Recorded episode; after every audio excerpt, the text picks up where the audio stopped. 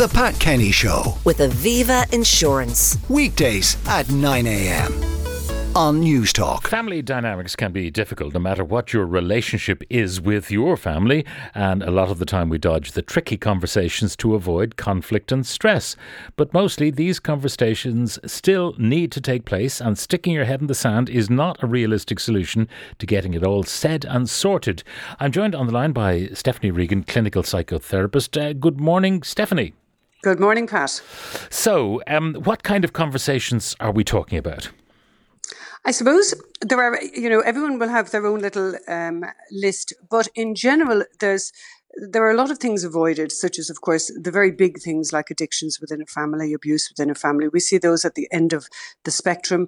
But all along that sort of arc, if you like, you know, it's down to um, people not having conversations about the difficult behaviors of a parent or of a child and trying to avoid it, trying rather to bend within it and, and shape everyone else's behavior to fit the behavior of a person maybe who is awkward. So there's many of these kind of situations that continue in families that don't get sorted they build up resentments, of course, around them then. And then the inevitable is the problem doesn't get solved, but of course, then there's blowouts. So it's a very unhealthy thing. Hmm. Now, there can be uh, relatively minor things like who puts out the bins, who yes. empties the dishwasher, uh, sharing bills if you've got uh, yes. two people in a household working, or three or four, uh, how the bills are to be divvied out and all of those kind of things. Uh, and they're uh, practical matters. Then there are other things that are much more sensitive, uh, perhaps, yes. you know, hidden hurts, um, right. favoritism, bullying, all of those things. Yes, and and the whole thing about being, I suppose, fair in families, isn't it? It's a bit like any relationship. People want to feel heard, and they want to feel that they can, you know, express their feelings and express their view. Um, the problem in in healthy families, that's what happens. But you know, we're all on the arc, as I say, of health to to dysfunctional. You know, and we're all somewhere in there. And so, no, very few people have a perfect situation. So, I'm not suggesting that there's something wrong with everybody, but rather you need to see where things may be going wrong. There's there's lots of situations. The kinds of things maybe that come to me are probably worth mentioning. You know, the kinds of situations that I see people living with for a lifetime and not dealing with would be, you know, situations around people feeling hurt that, for example, they have been given um, they were never remembered in their parents' will, or it was done differently. Everybody got a different share, but they got nothing or they got less. These kinds of things stay in families forever. So being equal and being fair is, is a really important task, I think, of parenting. But the problem is not all parents are able to achieve that. They often are more fond of one than the other. And they often display that kind in some, in different ways. That's something I think that people have to be careful of because I can tell you it goes on for not only for a lifetime, but for generations.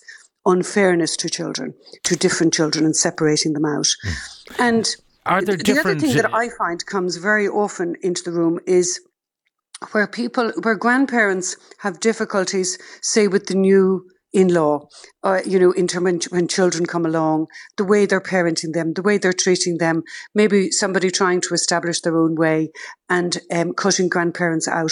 I hear a lot of that. And, and there, there are other hard conversations that usually end up in silence rather than, as they say, braving it up mm. in a cool, in the cooler light of day. Now, um, obviously, it's good to talk, uh, to yes. coin that old phrase, but there'll be different characters in uh, any of these family dynamic situations. I mean, yes. they're all unlikely to be exactly the same, and it may depend on where they fit in uh, the age range of the siblings.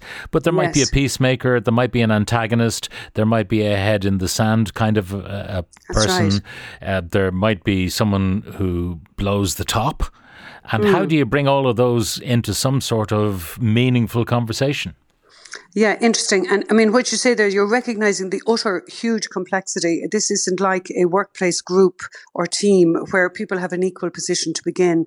What you have in families are two people who have all of the power and control over other members of the group for a long time. And then it is sort of power cascades downwards until laterally children are looking after parents and making the decisions. Probably, hopefully not, but probably yes, eventually. So, so there's a lot of shifting, isn't there, and a lot of characters, as you say. They, you know, I would often hear in families people saying, "Oh, you know, we just let the kids sort it out. Let let, let them sort it out between them."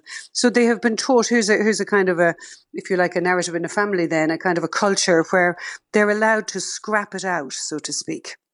And of course, what that brings is, in many ways, the, the, the strongest and the most loud and maybe the, the most uh, assertive wins arguments and wins and gets their own way. But that's, that's not really helping people to become good contributors to the team. In a family, you should feel safe to say what you want to say. And in a dysfunctional family, what really happens is people are blamed or shamed or kind of scolded for thinking what they think or for or for feeling what they mm. feel. It's kind of discounted for them. So I think there's there's lots of dynamics. There's lots of um, I'm not really illuminating it here. I'm more making it more complex. But the truth is that's how it is. Families are very complex and people are very complex.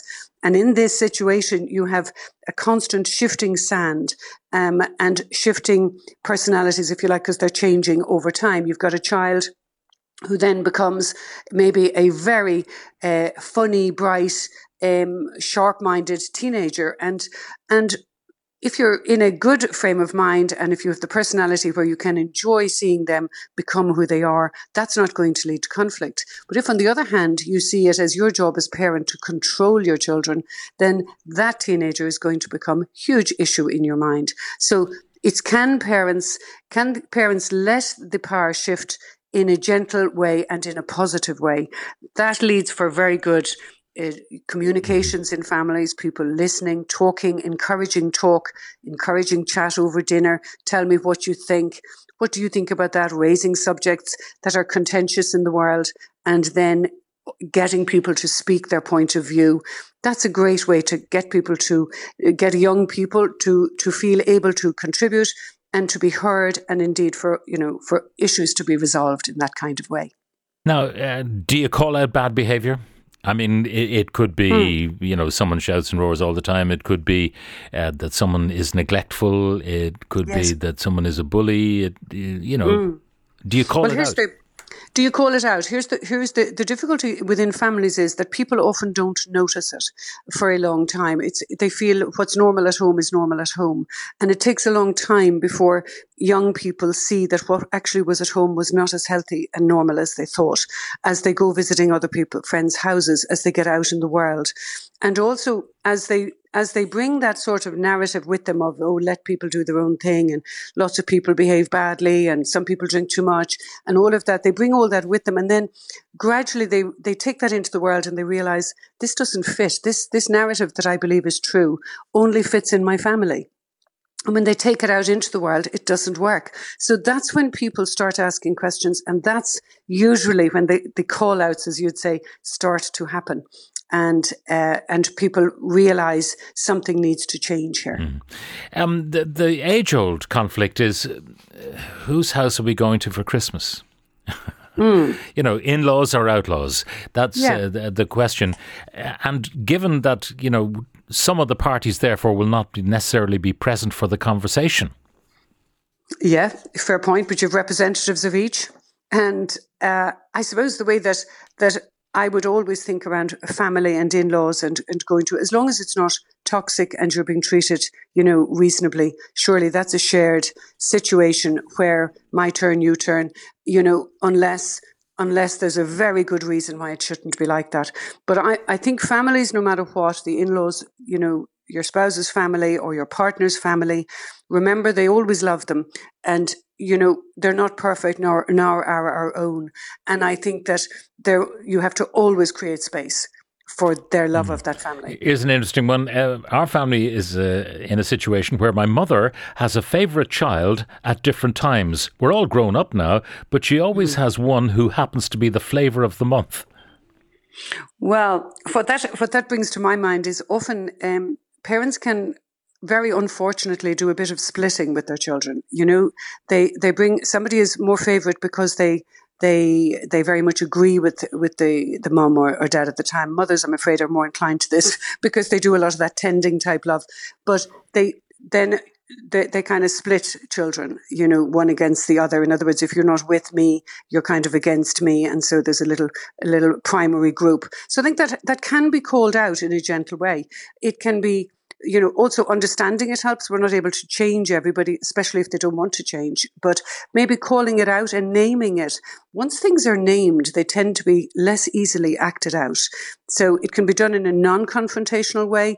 Just, you know, just saying, mom, I really notice, for example, that, you know, you seem to only like one of us at a time?